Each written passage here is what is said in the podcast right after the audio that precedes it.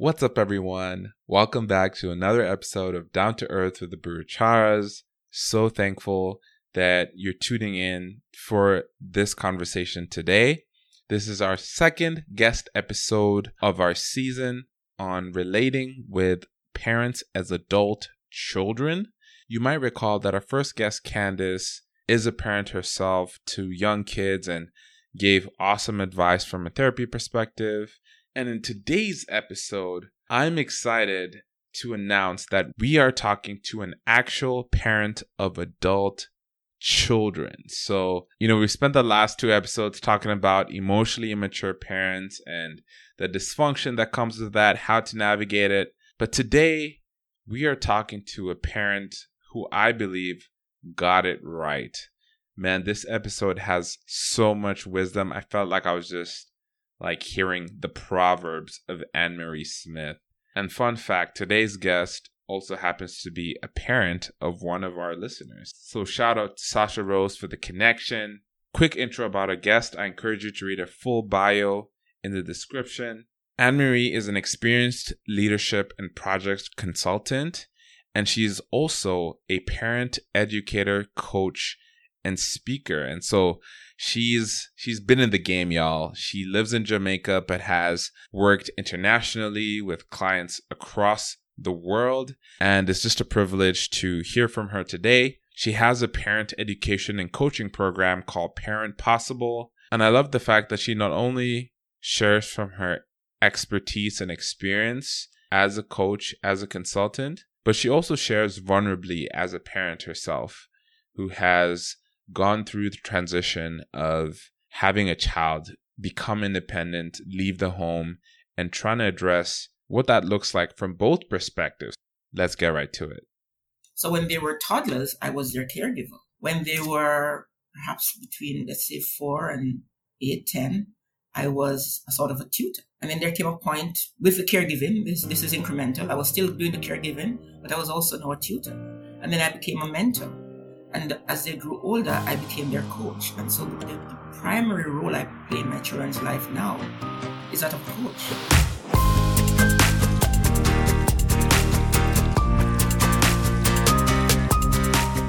Hey folks, just a quick one. Unfortunately, we lost the first two minutes of the conversation. And so this conversation kicks off when I asked Ann Marie what inspired her to get into parenting coaching after spending nearly 30 years working with the government of Jamaica. Here's her answer and the rest of the conversation. Uh, my own recognition over time that parents are perhaps the most, are the leaders of perhaps the most important organization in society and that there was so little that was going into developing their capabilities to do this critically important role, as well as the kind of social impact that I was seeing from less than desirable parenting and the social cost that that was leading to. I did not do parent perfectly. I am never asking anybody to do parenting perfectly, but I, I think I did a, a very good job of parenting. I could have done a better job had I had the kind of support that I try to provide for parents now in my, my previous professional role within government, there were lots of resources that were pumped into preparing leaders to lead. A lot of money. It was the most expensive kind of training that you would find. Preparing leaders to lead, they were constantly being put through training programs. They were being sent to different parts of the world. People were coming to them where they were. They were being offered coaches and so on to lead organizations. And the same kind of support was not being provided to parents to lead this other most critical organization. And I believe that if we put more resources and more effort into equipping parents, then a lot of the work that we do on the back end, some, some of those things that we try to do in terms of correcting some of the social ills and so on, and even some of the training we do in the organization, we may not have to do. And so, because that's where my heart is, um, I decided to go into into parenting education generally, but to become a, co- a parenting coach because mm. of the kind of success that I have had as a parent. One of the things that surprised me as I parented my two children is the kind of feedback I would get from people about how they saw the job that I was doing. I was seen, I was being told constantly, you're such a great parent. How do you know what you, to do what you do? You're such an excellent parent. I just thought I was just being a parent. I wasn't doing any extraordinary job. But the more people asked me questions, the more I got the feedback from people, the more I recognized that while I had spent time equipping myself and while I also had the advantage of, of transferring some of the skills that I was learning on the job and in my other roles, other people didn't have that. And of course, I had the, the backbone of my Christian life that was mm. piloting how I parented as well and continues to do so. Mm, mm, mm. I now see the the parallels. So you talked about in your in your in your in your previous job, you were spending resources, lots of money, lots of investment in helping build the capacity of uh, of those who you were working with, and you saw a gap with with parents. It's like where are we where are we getting this training from to allow us to equip us to be successful at these roles? And it sounds like in addition to, you know, your Christian grounding in your foundation, you were able to apply some of the principles that you were teaching and, and learning in your professional life and you applied it to your parenting. Is that correct? Absolutely. Yeah, because that's it's interesting that you mentioned that that your you know your your peers would be like, "How are you such a great parent?" And you're like, "What? What do you mean? I'm just I'm just doing what I'm doing, you know." just doing what I know to do. Um, yeah. Trying to do a better. My parents did a great job parenting yeah. us. And, um, you know, your parents want you to do better than they did. And you also want to, you, you want to be a step ahead of what your parents gave you in terms of making them proud and what you're able to give to the next generation. And so based on what my parents gave me and based on what it is that I learned, um, I was able to do the, the, to be able to do the job that I did, of course, with the, the Lord as my guide. You know, David, I call myself a greedy reader. I'm greedy for learning and I'm greedy for knowledge. And I, as a child and as, as a as an adolescent, as a young adult, I read, and I read everything that came in front of me, and that opened up my world in a particular way. Um, that provided me the kind of education that you don't get in school, and you don't typically not get anywhere else. I wasn't just reading um, I wasn't just reading the kind of documentary type kind of novels. I was reading everything you can think of. I was reading it, right? Mm. Uh, and so when I went into the workplace, I was also being asked a question: How do you know the things you know? I know them because of how much I read and being able to apply those things that I read. But in the in the workplace, in my professional life, when I was being coached or when I was doing coaching programs, I could take those lessons back to my own children, back to my own family, not just my children, and back to the other kinds of communities that I was a part of. And so mm. one of the things that I did as a parent as well, and a part of what my success was as a parent, was just expose my kids to reading. Um, mm. and now they, they read. I don't read much anymore. They're not yeah. the readers, but I, I had my children fall in love with reading so that the world would be opened up to them. And we were, I was careful about what are those core values that we, I want my children to grow up on and to maintain throughout their lives and to live those values myself. I mean, in everything that I do, whether it was at work or at, at home. Um, I want to say one other thing to something that you said before.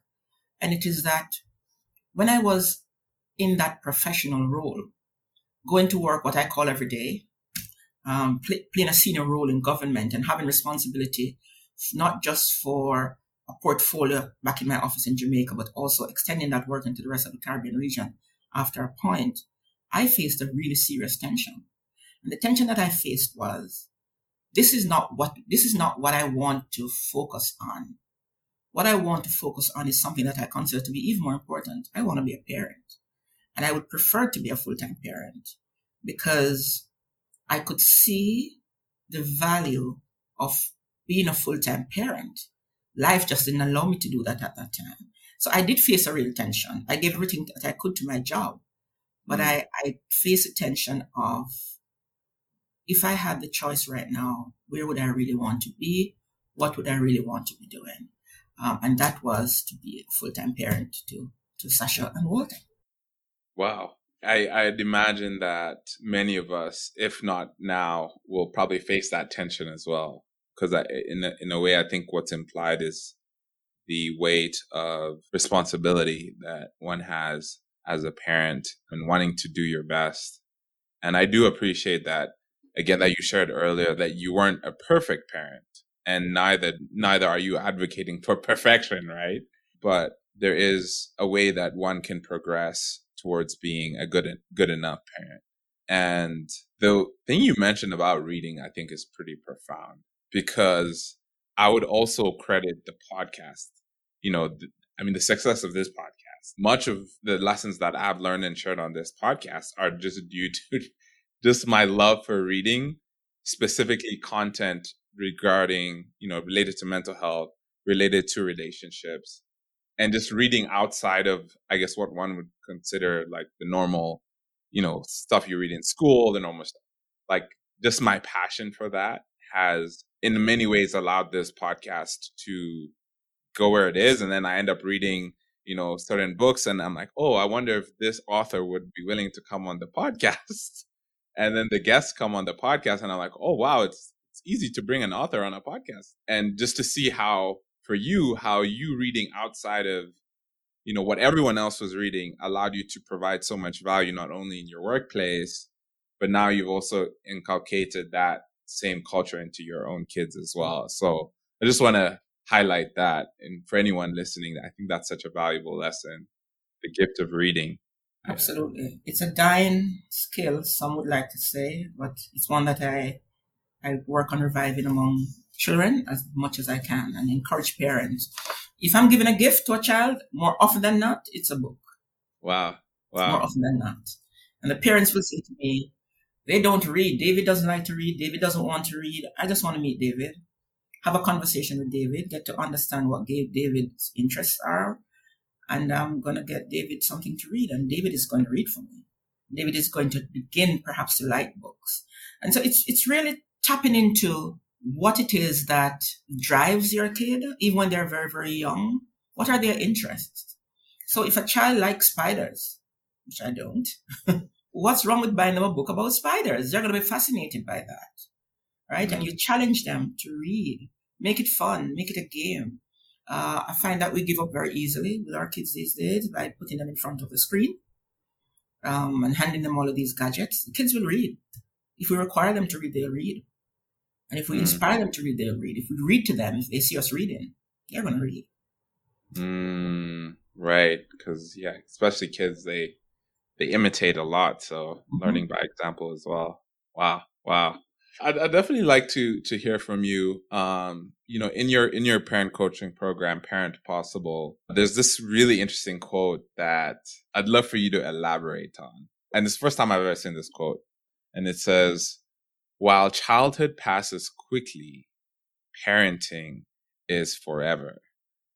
While childhood passes quickly, parenting is forever. Um, could you talk more about what what that means in the context specifically of of parenting adult children? Because I, I would assume that's what it means. It's like it's this thing that lasts well beyond. Yeah, I sometimes change that up so, so I'll talk about it, but I sometimes change it up a little bit by saying that while childhood passes quickly, being a parent is forever. Just to share that parenting in the way that you bring your children up is not the same as the relationship with your adult child. So I have two young adults, a son and a daughter. They're no longer children. Their, their childhood is behind them and has been behind them for a while. But I'm still their parent and I still am involved in their lives, not in the same way that I was when they were younger, because the different stages of your offspring's life requires you to show up differently. So when they were toddlers, I was their caregiver.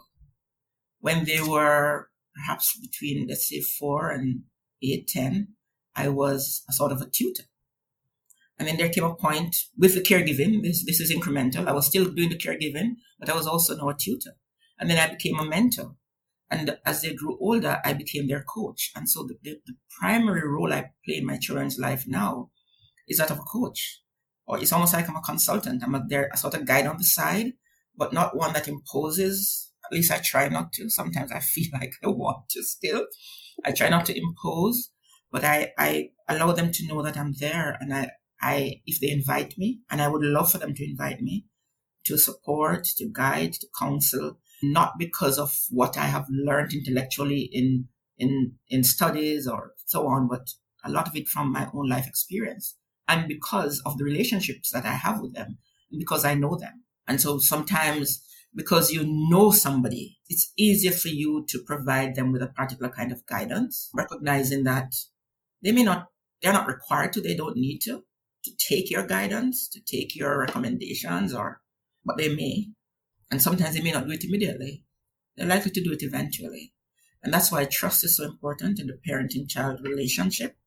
Teach your children to trust you, not just by telling them, but by living it, trusting them and doing things where they, that they know you will be dependable. Keep your word. Mm. It's only the safest way to do that.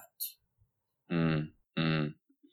So, if I heard you correctly, as a child transitions into adulthood, the parenting relationship changes where as a parent, you now operate as they become more independent, you operate mostly as a, as a coach in a coaching role, which is interesting. I, I, you know, I never perceived that even growing up.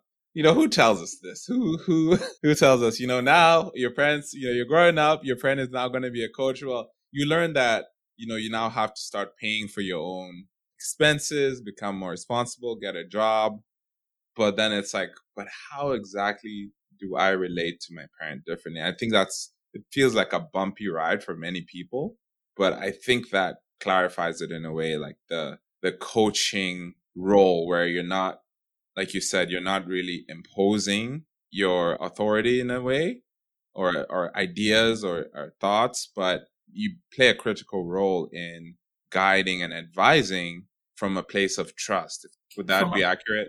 That's that's accurate. That's accurate. Sometimes I laugh at myself as a parent um, of of young adults because my children have said to me in the past, "Why are you coaching me, Mom? Why are you coaching me?" And I say, "I don't know what else to do." And they say, "Why don't you just tell me what you think might be happening, or what is what I need to do, or how I need to do it?" And I said, um, "Because you haven't invited me to to tell you or to."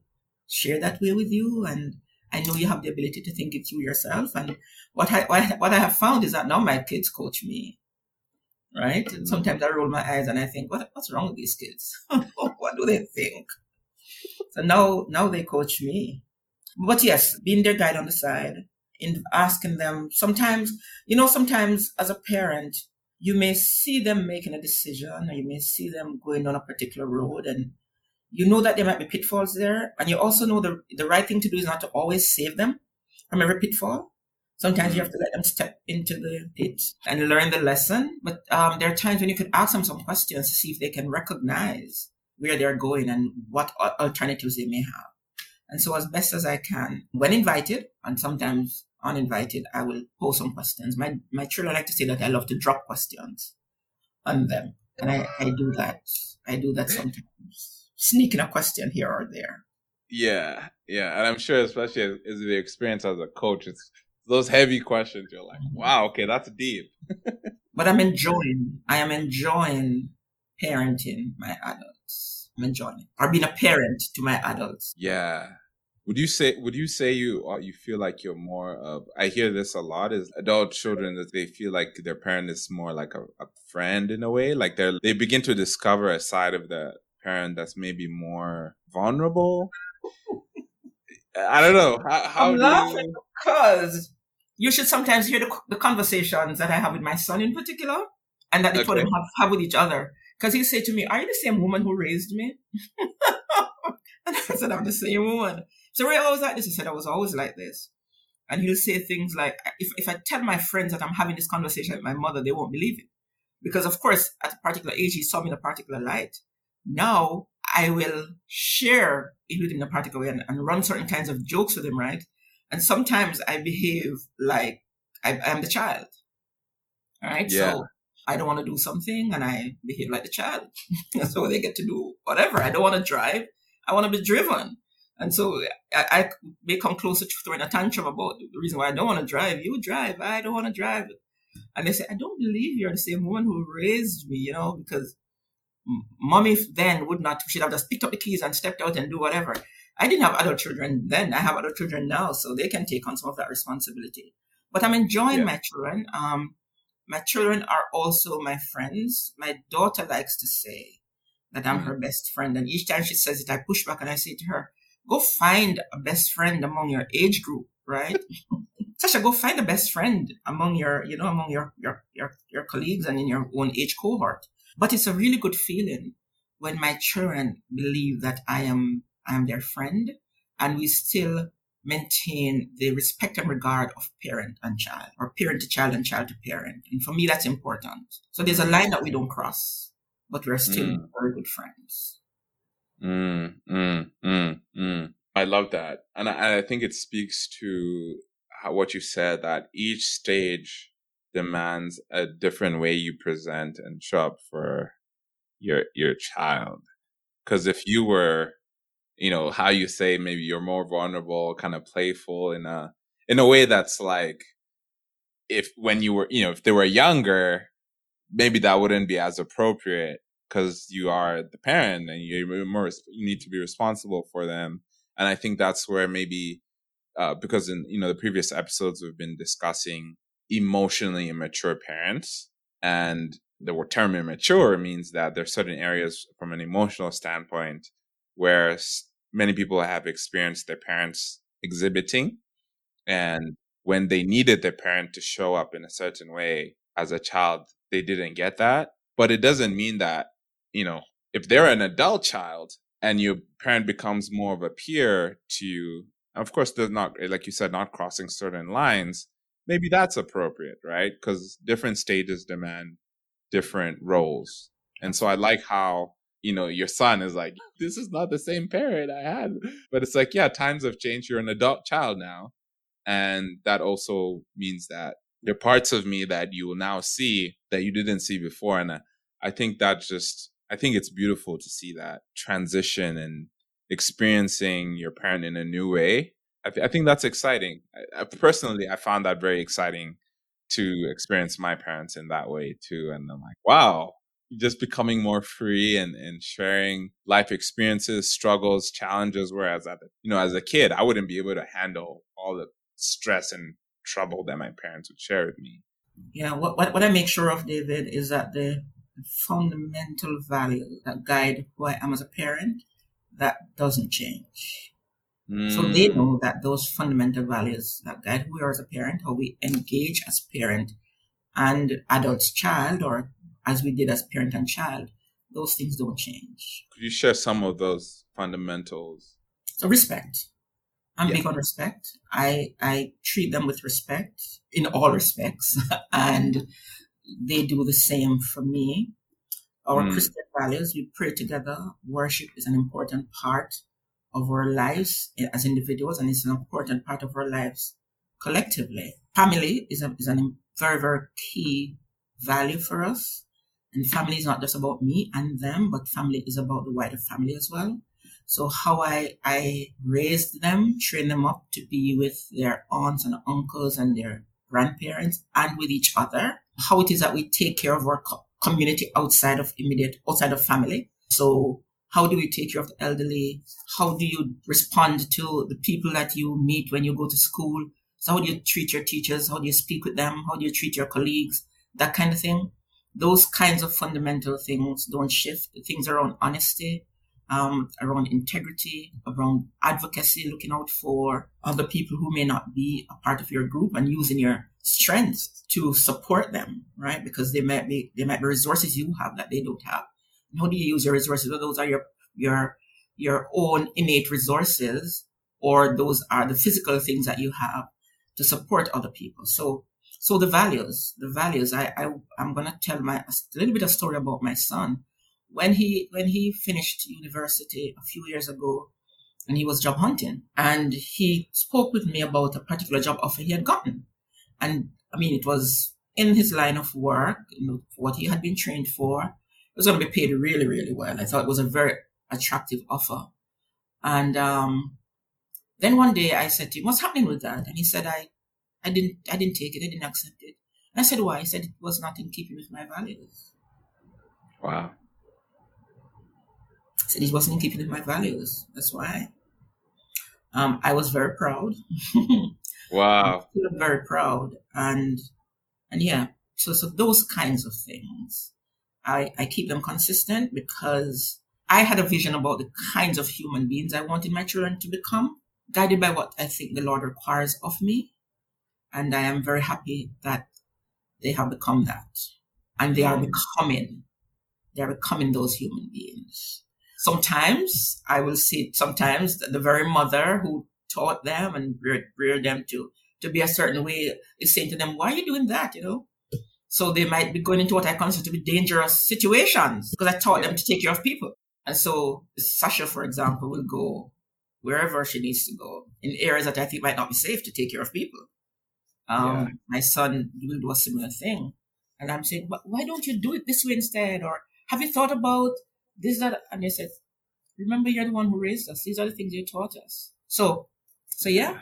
Yeah, I've always found that interesting. I found that interesting that the, the like you said, like those strong values that you want to pass on to your kids, like taking care of people or like, you know, try, you know, maybe it could be something like trusting God and going where He leads you, living a purposeful life, whatever it may be.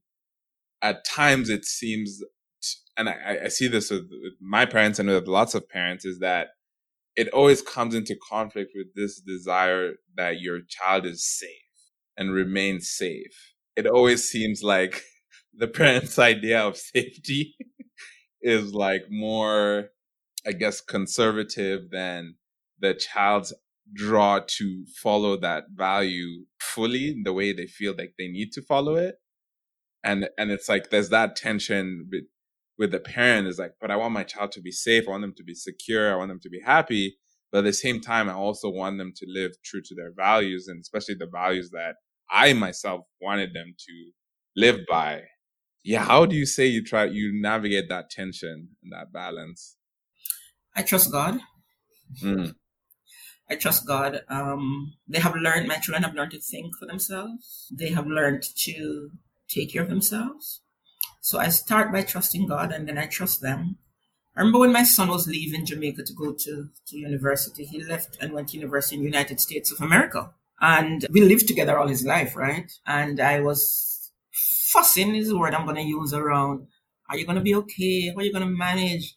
Um, I'm going to have to call you all the days and so on and so forth. And he said to me, very, very soberly, he said to me, you need to trust the job you did as a parent. Wow. He was 16 years old at the time. He said, you need to trust the job you did as a parent. You have done an excellent job and it's going to be okay. And if I need you, I'll let you know. That's what he said.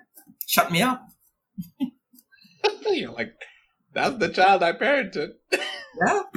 It's my child. Shut me up. Wow. But it is what it is. And so far, so good. They are still both alive. well, nobody has died. Amen. So, yeah, mm-hmm. yeah, nobody has died. They're both still alive and doing well, and they're yeah, good people, and yeah. they're God people, and that I'm very grateful. Yeah, for. yeah. To me, that's that's like profound because I'm just thinking, I'm like, that is like, it's the the that need to trust God and to be like, oh, are they gonna be okay? It's like at the same time, it's it's a proof that you've succeeded, right, at your job. But then your success is now causing you know you know what I mean. It's like it's weird. It's like yeah, it's like proof that you did your job. You know, you did a great job, and so that's parenting wow. for you. Yeah, yeah, that's, that's parenting for you. That's parenting right there. You, you wow. just need to you just need to learn. Well, my, my my advice to parents would be to to to learn to balance. No matter how, no matter the, no matter the job you do, as a parent, you're gonna have anxious moments. I know I understand my parents more than I did when I was younger. You're gonna have the anxious moments. Do a very good job with them when they're young and you have them in your home. Trust them. Trust yourself in terms of what you're doing, and uh, trust God and if there's anything you can do, if there's any information that you have that you can share with them about how to continue to take care of themselves, to protect themselves, and so on. And, and by that I mean, I'm talking about not this, their safety and security in particular. Share that information with them, but not in a way that's overbearing, not in a way that's overbearing, in a way that's smart. And have meetings, have your family meetings, and your family get together. Not just the ones where you're having Christmas dinner and so on, but the ones where you're having serious conversations around what's happening in, in, in your lives. I find, and they're both going to hear this now, I find that um, they are more likely to take some kind of information from each other than they do from me. And so sometimes I very openly and deliberately will say to my daughter something, a concern I'm having in relation to my son, and I will say, you might want to mention this to him when you speak with him, mm. kind of thing, right? Mm. Or I might say to him, I'm having these kinds of concerns, da da da da, this is what has been top of my mind, so on, so on, so. He takes a very, very different approach. He's very cut and dried, right? And so he'll he'll call up and he'll ask some questions and he'll assure himself and he'll come back and say, Mommy, everything is okay, kind of thing, right? And she will do the same. Um, so so they they listen to each other. Uh, sometimes more than they're prepared to listen to you because they will think that you're just being a worrywart when you when you say mm-hmm. something, they're trying to share something.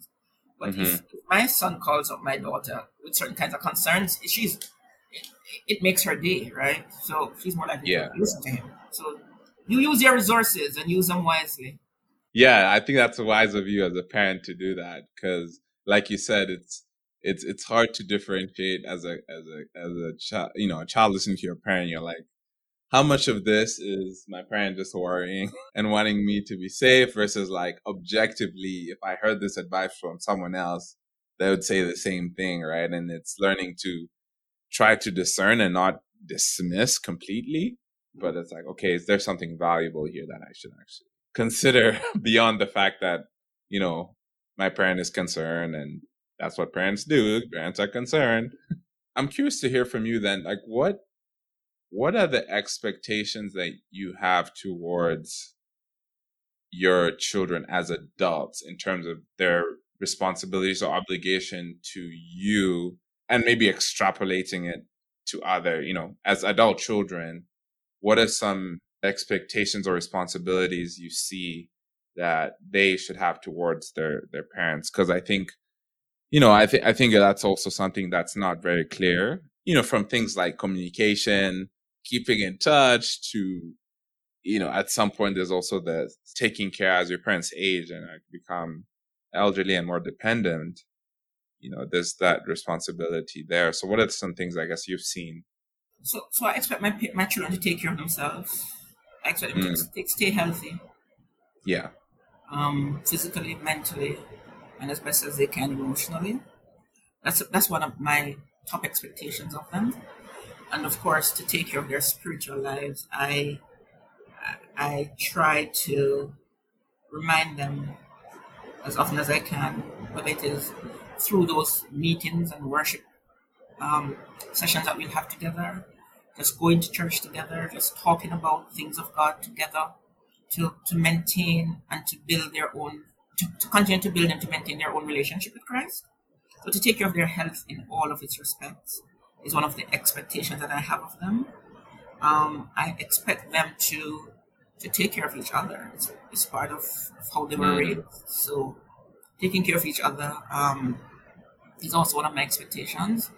And as a parent growing them up, I began to nurture that at an early, early stage. And you know, the Bible tells us, the Lord tells us in the Bible that children should honor their mother and their father.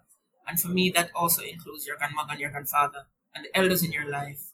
And so I expect my children to honor me as their parent, to honor mm. their dad, and to honor the other people in their lives. And I try my be- I have tried my best to pattern what that could look like in their lives mm. by how I treated their grandparents, not just my parents, but their dad's parents as well. Um, how I treat uh, other older folks in my life and my family members generally. So I expect them to honor their mother and their father, and by extension, their other family members and I let them know why it is that that is a requirement. I've, I've, let them know why that's a requirement. It's not just something that I want from them, but it's what it is the Lord that the Lord wants from them as well, right? It all the Bible also tells us in Timothy that he who does not provide for the he who doesn't provide for his relative, trying to remember the exact word again, and especially for their own household, they are denying they're denying Christ or denying their faith or something like that. I don't remember the exact wording of it. And that doesn't mean that you're going to work and pay for everything for, for your family members, but you you have a, a responsibility for family that goes beyond um, the, the, the very obvious thing. So how do you how do you counsel and support? How do you if you're able to give tangible things, how do you give those tangible things? How do you provide advice if you especially if you have an advantage over some other of your family members and even if you don't? How do you provide counseling advice around education and how do you provide counseling advice around things around um, savings and investment and your financial management and stuff like that? Uh, mm. How do you do those kinds of things for your family members? Because a part of taking care of them, including your parents, is to ens- is to try as best as you can to help them to set themselves up for the future. So as wow. a parent, I don't necessarily expect my kids to support me financially into the future unless it becomes absolutely necessary. But as children, if if you can provide good advice about how to invest, how to be a better mm. financial manager, so I'll be able to take care of myself into the future, then then then there's there's that. And as I get older as a parent, um, I become more like what they were as children at a point, right? So while I, I might not require you to be there physically taking care of me, as a as a mother, um, I would expect that you have some input into ensuring that I am being well taken care of. So I might be, I might be in a position, or I will be in a position to, to take care of my own. Um, if I'm, if I'm going to need a particular kind of care, to procure that care for myself, and so on and so forth. But are you going to be there as a, as a support on the side, ensure that I'm getting the best possible care? If I, if I have a particular kind of medical issue that I want to take care of, you may not need to, you, you may not, it may not be possible for you to be there all the time. But are you going to be provided with any kind of support as I go through that process? Are you going to turn up at a doctor's appointment or two with me? Um, how, how, are you going to be doing that? Are you going to be checking up on me? What are some of the things I expect from my children? I would love for my son to talk with me every day. He doesn't. um, my children are very, very different people, very different. So yeah. I speak to my daughter every day, more than once per day. I have to pursue my son. Um, and there was a point in time when I, I would do it a lot more regularly. Now I have come to accept that my son is a lot more like I was when I was younger. Mm. Sometimes when they're like us, it's uncomfortable. I'm a lot like my, my son is a lot like me when I was younger. Um, very independent, doing his thing. He, he he reaches out when he has a has a need, and I don't mean that in a in a way that he's selfish. So right. my son would never have a need for, let's say, money and come to me about it. I'll never know. I'll never hear about it. But if my son is emotionally, is in emotional pain, he's going to call me. Or if he's in a particular kind of physical pain, he's going to call me. The funny thing with him is, I'm, he may not tell me he's, he's hurting, physically or emotionally. I will just have to pick up that he's hurting and know how to respond in the situation. My daughter, on the other hand, she's going to call me and tell me everything that's happening. We're going to talk about everything. And she also wants to know everything that's happening with me as well. So one of the expectations I have is communication with, with me as a parent. And part of, part of that communication is to help to provide me with a particular kind of peace of mind that you're okay. So I don't need you to talk to me every day and every week for hours. I just need a sometimes a sign of life is what I like to call it, right? So sometimes mm. I'll just send a text message and say, simple, simply sign of life. I just need to know you're okay. And you respond, Mommy, I'm okay. Are you okay? Right? Um, what do I expect from them? I expect that I expect that my children, when they become parents themselves, that they will give me an opportunity to get to know my grandchildren and to enjoy my grandchildren. The Bible tells us that children's children are a crown to the aged. Mm. Yes, tells us that in Proverbs. And it says that children are parents are the pride of their children as well. Um, I met that. You know, you read the Bible all the time, and some sometimes something doesn't stick with you.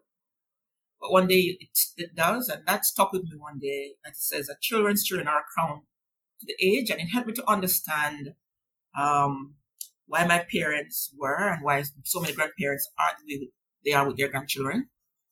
Um, a lot of parents will tell you that once the children came along, it's like they didn't exist. It was just the grandchildren that the parents were were all over. Um, and so, yeah, that helped me to understand that when your children have children, it's a crown for you. Wow. Um, and so I'd love to be to have a, have a, a relationship with my grandchildren when my children do have children. Um, mm. So what else do I want for them? Again, again, as, as I said, taking care of their health. That's that's that's it. Building their relationship with the Lord. Yeah.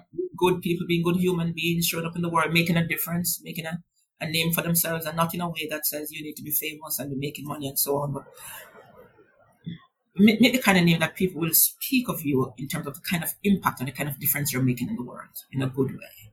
And that mm-hmm. world might be in a small community, but make a difference. Don't just don't just exist. Make mm-hmm. a contribution that that mm-hmm. will last in the world. Make your life here on earth be worth something. Mm, mm, mm. Wow. Wow, yeah, you shared that. There's a lot of wisdom shared there. Um, I, I think that a few that stuck out to me. Um, one, the part where you mentioned that as we as children are expected to honor our parents, honoring can also include providing them with the tools and resources that they need to flourish and succeed at their point in life as well, right?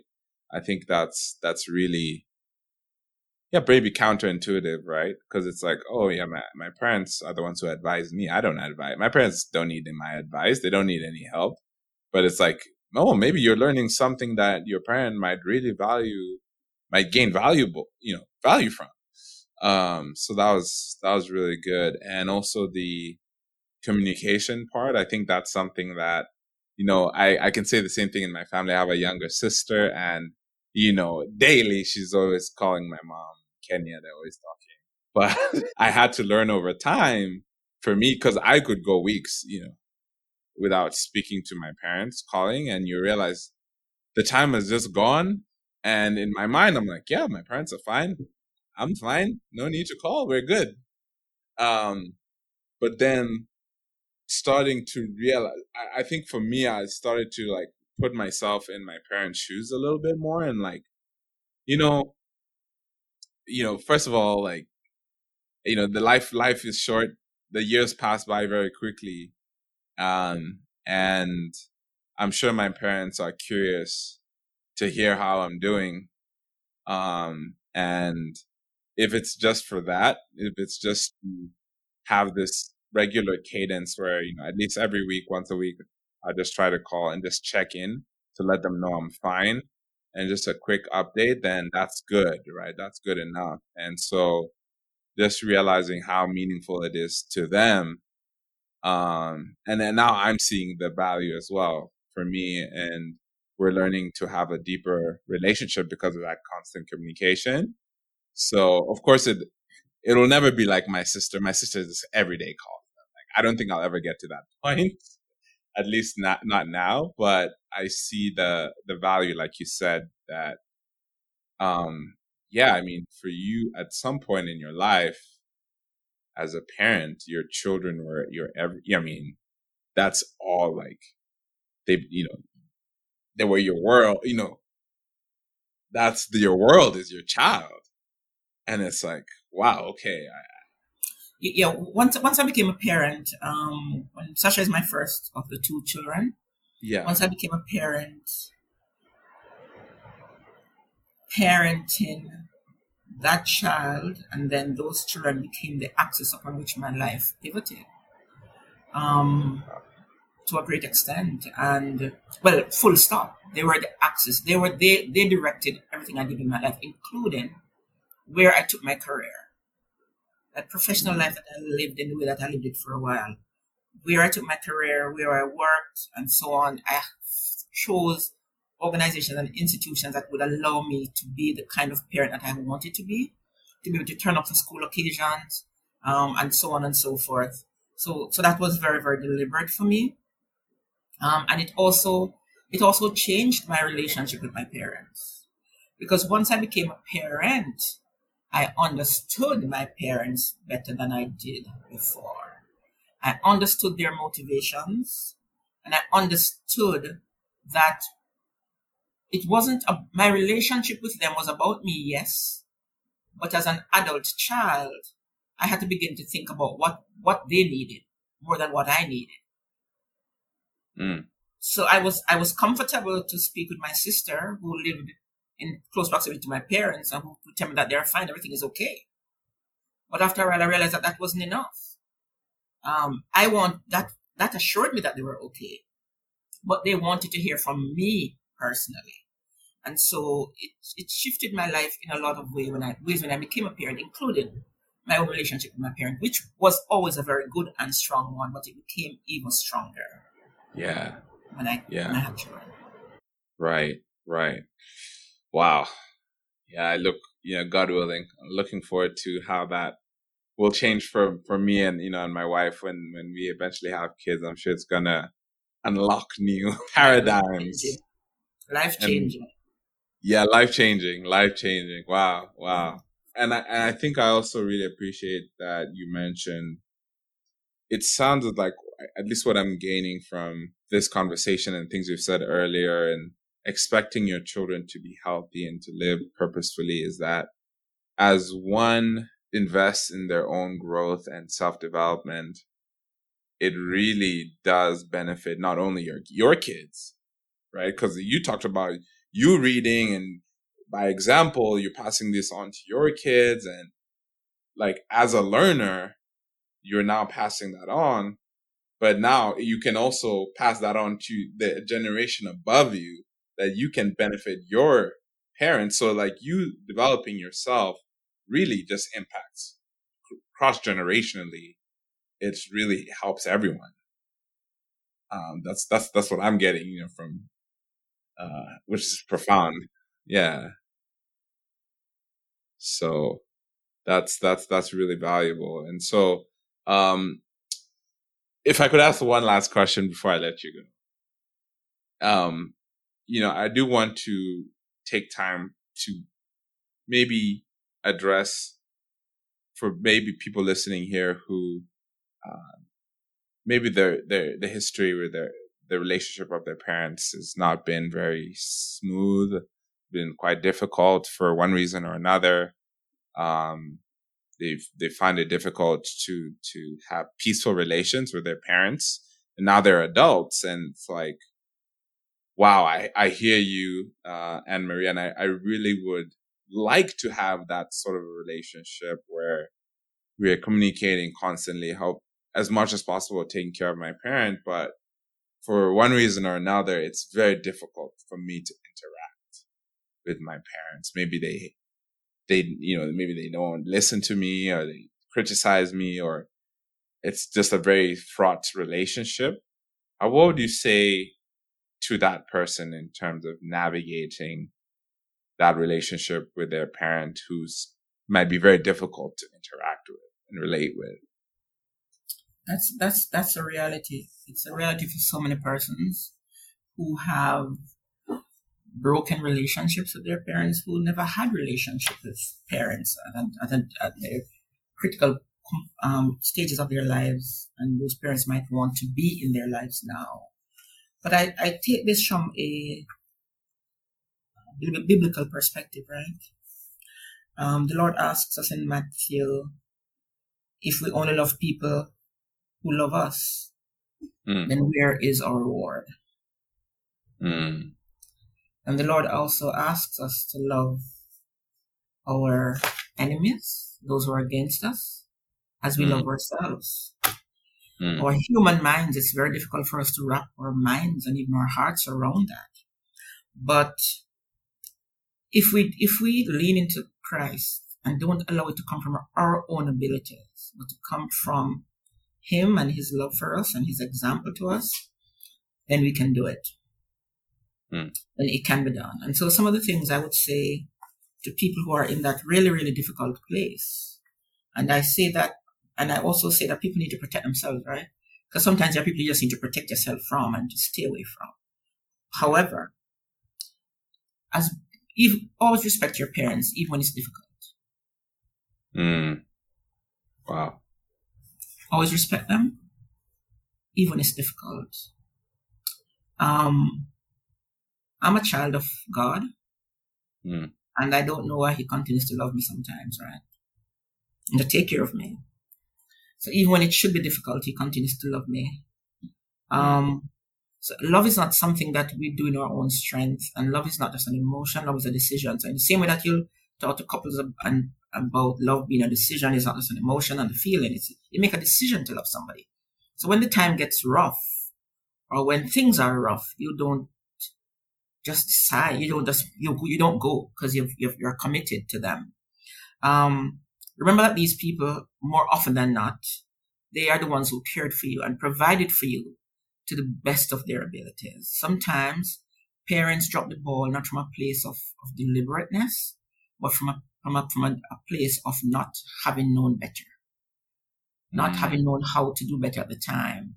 They may not have had the examples that would have taken them to a place where they could have been the best or better parents to you. So start by respecting them and extend mercy to them. Extend Mhm. mercy to them. Look at them with compassion, as you do with other people. We do to other people in our lives all the time. And so, you know, sometimes it's, it's hardest to extend mercy and compassion to the people who are closest to us, right? Yes. Um, yes. Yes. Yeah. oh yeah. Yeah. choose yeah. to yeah choose to use language and words about them to them that will bring life to them Mm. yeah encourage them sometimes they need encouragement from you the child the adult child um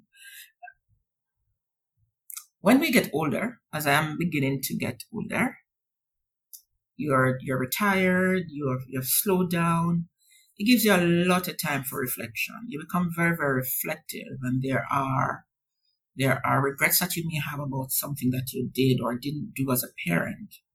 Um, there might be even some parents who, who have some level of shame about how they were as parents, right? So be an encourager to them. You don't want you don't want that to be what they weighs them down in their old age. Encourage them, lift them up, Tell them that you love them. Forgive them. Extend mercy to them as best as you can. Right? None of us is perfect, and neither are you. Again, do it in a way that you're also protecting yourself and protecting your own children. Um, see to that they're cared for. I think we spoke about that before. Even if you're not able to, to be there or to be around them, see to it that they're cared for and find out what kinds of arrangements are in place. And if you can put arrangements in place yourself, put those arrangements in place for them. Um, they have passed their most productive years for the most part. Uh, return the favor, and even if it's not a return of the favor, do them the favor of taking care of them. Show your children, their grandchildren, how you would want them to be with you. Because how you treat your parents, even if they were not the best parent, is going to be a powerful example of what you want from your own children when they when you become um, an adult, a parent of adult children as well, right? Mhm. Set healthy boundaries uh, with them. If you can have them in your home, have them in your home. If you don't want to have them in your home, um, then that's a decision you make. Let them, which parts of your life can you allow them to be a part of, which still gives them the kind of respect and regard and extend the mercy and so on that we spoke about before. Um, set healthy boundaries for them. And I want to reiterate the point about teaching your children to honor their, their god grandparents. When the Bible says, honor your mother and your father, it also means honor your mother and your father grandmother and father. So teach Mm. them that. Um, if you are serious about following Jesus, and as Christians, as a Christian, and the same I think figure goes for you, that this Christian walk is not easy. How you Mm. treat your parent is a part of that Christian walk. Remember, you know, we have a Father in heaven, and it's about how we treat our Father in heaven as well, right? Yeah. So how are you treating your father in heaven? Um, and as a result of that, what kind of treatment are you going to give to your father and your mother here on earth? Honor your mother and your father. It didn't say honor them if they're good, um, or, or honor them until you become an adult. It says just says honor them, and it says mm. honor them because there's a reward for you when you do that. So as best as you're possible able to, honor your mother and your father, even though they're difficult. Set the boundaries, take care of yourself, but yeah, yeah extend mercy, extend compassion, take care of them, and mm-hmm. involve them in your in family family events as best as you can. Have fun with them, have meetings with them as best as you can. Mm. Respect. No, I love that. I love I love how practical that was. That it's it's it's not just you know, you know you've not just encouraged us to to to to honor even when it's hard, but given that practical advice, like what can I still do even when it's hard? Especially that might still show my respect, still show my honor. Um, and like you said, protecting oneself and keeping boundaries as necessary. Wow, this I can't tell you how much wisdom uh, there's been on this. I'll have to go back and reflect on some of these, especially as I look forward to what I would like to be as a parent. And um, again, with my parents right now, how I would like to show up for them more. I think there are lots of takeaways. Is there anything um, that you'd want to leave us with as we as we wrap up? Maybe anything that uh, you feel might be helpful as some parting words of, of, of advice and anything that maybe we missed out that you'd like to leave us with? I'd like to encourage parents to be allies for other parents. Allies tend to be people who support and work with you who perhaps are not a part of your group, but I'm shifting a little bit and, and, and inviting parents to be allies for other parents to form groups, to mentor, uh, and just to be supportive. I want to advise people who are planning to become parents that do not not to start preparing to be a parent when your child is born or when the child turns up in your home. You start doing that long before. Partner with God around the kind of parent that you want to be. Envision the kind of relationship that you want with your chil- with your children envision the kinds of outcomes that you want with them, plan, read, educate yourself. Um, and I think I've said it before, lean on the Lord. At Parent Possible, we have a number of principles that drive the work that we do. Among them are collaboration and cooperation and allyship is one of them and advocacy is another. It's really about preparing that support. Parenting is a, is a very interesting journey. Mm. I talk about parenting the way I do. I thoroughly enjoyed being a parent, but it, it has been my most challenging job, my most challenging role to date wow. on many levels. Yet it has been the most rewarding thing that I've ever done, and I would do it again in the blink of an eye. I have passed the stage of the most challenging bit of parenting, I think, of being a parent. And now I am reaping the rewards of my parenting and reaping the rewards of my parenting is just sitting back and looking at and listening to my parent, my children and seeing how they're showing up in the world, getting feedback from them, from other people, listening to some of the things that they say to me. Sasha said something to me last night and it's still in my head. It's still in my head because it was such a powerful point. But it was such a proud moment for me. I kept, I was thinking, who is this person who's talking to me? Is that my child? There was just yeah. so much wisdom in what she said, and it was, it came so effortless, you know? So there's, there's just this reward that I'm now reaping of being a parent to adult children that I, I would love for everybody to get there. I'd love for everybody to have that opportunity. Walk that path of being, of the challenges of parenthood.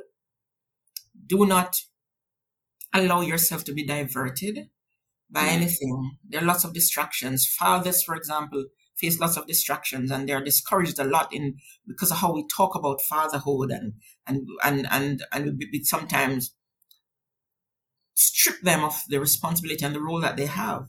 And I'm not talking about those those guys who really just throw their hands up and don't want to take on the responsibilities. Sometimes the in, in the way we socialize and the way we talk in our dialogue and the way we show up as mothers, as as communities, we don't allow them the hmm. space, mm. even when they're fighting for it, that they should have as fathers. I'm asking fathers to fight for your fight for your role. Nobody else can should think about the role that the Lord plays in our life, that God plays in our life as our Father. That's the role He requires you to play in your children's life. Not for them to worship you, but right. think about who He is. That's who He requires you to be in your, in the life of your children. So fight for that role. Hold on to it. It's a very very honorable role. Mm. There's nothing else like it. Um, wow. Thank you. And I will continue wow. to bask in and enjoy the rewards of being a parent of adult children. Thank you so much. Uh, I I think that it's it's beautiful to see see you li- living live in that experience. It's almost like we can catch, capture a glimpse as you know as prospective parents, those who might be young parents right now we can catch a glimpse of what it might look like to be on the other side. And um, it's good to, like you said, uh, you spoke about mentorships and support groups.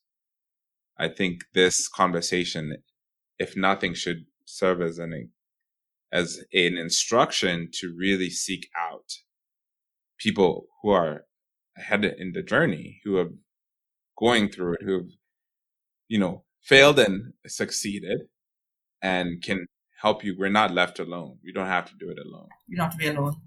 And be yeah. intentional. And same way that you prepare for your career and other things in life, prepare for parenting. Yeah. yeah, intentional. Seek it out. Seek out the help. And so hopefully this is the first step for many or a step along the way. And so I just want to thank you for taking the time again. Um, we'll leave some links for people in the in the show notes uh, so they can you know, reach out and follow you on your uh, your where you are online presence, um, your coaching program as well. We'll leave the links to that as well. And so, if you want to keep in touch with Ann Marie, we'll we'll uh, she's given us the links, so you can hunt her down. so thank you once again, and yeah, hopefully we'll have you on in the future again. So thank you so much, Ann. Thank you, thank you for this opportunity, and I look forward to being hunted she, she said it, guys. She said it herself. So please find her, hunt her down. Yeah. All right. All right, David. Been a pleasure.